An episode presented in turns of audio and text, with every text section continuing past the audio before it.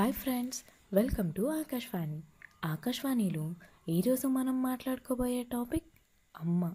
అవును అమ్మ గురించే మాట్లాడుకుందాం.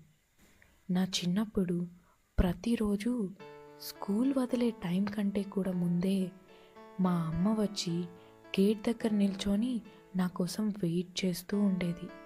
ఒకరోజు అడిగాను అమ్మా నువ్వు ఆఫీస్కి వెళ్తావు కదా మళ్ళీ నా కోసం డైలీ కరెక్ట్గా ఈ టైంకే ఎలా వచ్చేస్తావు?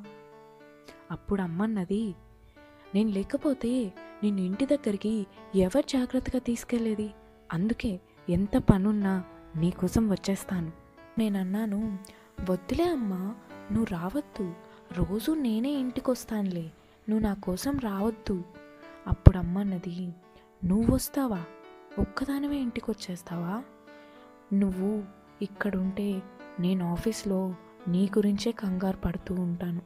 ఇంటికి వెళ్ళావో లేదు ఏంటో అని. అలా కంగారు పడుతూ అక్కడ ఉండడం కంటే రోజు నేనే వచ్చి నిన్ను ఇంటికి తీసుకెళ్ళడం మేలు.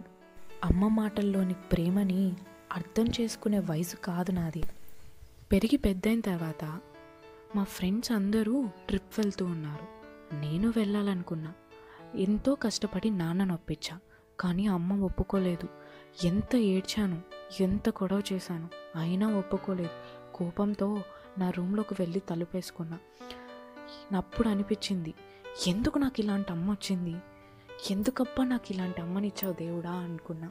షాలు వాళ్ళ అమ్మని చూడు ఎంత బాగా ఓ పంపించిందో. నాకు మాత్రం ఎందుకు ఇలాంటి అమ్మ దొరికింది?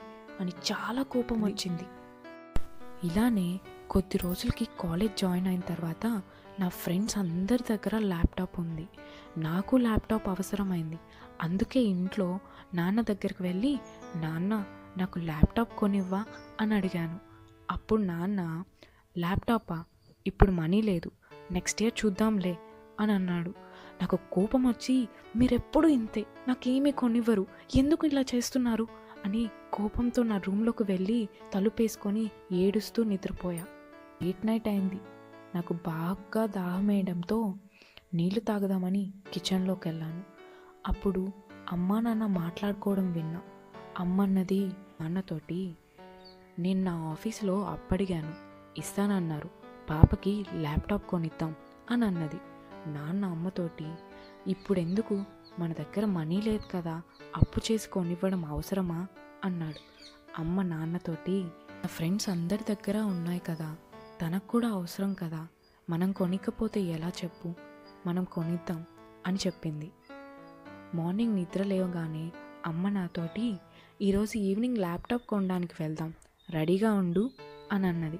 సరే అని నేను కాలేజ్కి వెళ్ళిపోయా. కాలేజ్కి వెళ్ళాక నా ఫ్రెండ్ని అడిగాను నీకు మీ అమ్మ అర్థమవుతుందా? నాకేమీ అర్థం కావట్లేదు అని అన్నాను. అప్పుడు నా ఫ్రెండ్ ఎందుకు? ఎందుకు అలా అడిగావు? అన్నది. నేను నా ఫ్రెండ్ తోటి ఏమో నాకు తెలీదు. కొన్నిసార్లు బాగుంటుంది కొన్నిసార్లు బాగుండదు. కొన్నిసార్లు నేను అడిగిన ఇస్తుంది కొన్నిసార్లు నేను అడిగిన దానికి ఒప్పుకోదు. మా అమ్మ ఏంటో నాకు అస్సలుకి అర్థం కావట్లేదు అన్నాను. అప్పుడు తను నాతోటి మన వయసులో ఉన్న వాళ్ళకి అలాగే అనిపిస్తుంది. వాళ్ళు మనం ఇష్టపడింది చేస్తే మంచి వాళ్ళుగా కనిపిస్తారు. అదే మన ఇష్టానికి వ్యతిరేకంగా చేస్తే రాక్షసుల్లా కనిపిస్తారు. కానీ ఒక్కటి మాత్రం నిజం. వాళ్ళు ఏం చేసినా అది మన మంచి కోసమే. మనకి చిన్న దెబ్బ తగిలితేనే తట్టుకోలేనోళ్ళు. అలాంటిది మనం బాధపట్టే పని కావాలని చేశారా చెప్పు. వాళ్ళు బాగా ఆలోచించి అది మనకి మంచిది అనుకుంటేనే కదా చేస్తారు. ఏదేమైనా కానీ నీ భవిష్యత్తు బాగుండాలనే కోరుకుంటారు కానీ నువ్వేదో పెరిగి పెద్దయిన తర్వాత వాళ్ళని బంగ్లాల్లోనో కారులోనో తిప్పాలని ఏ తల్లిదండ్రులు ఆశించరు.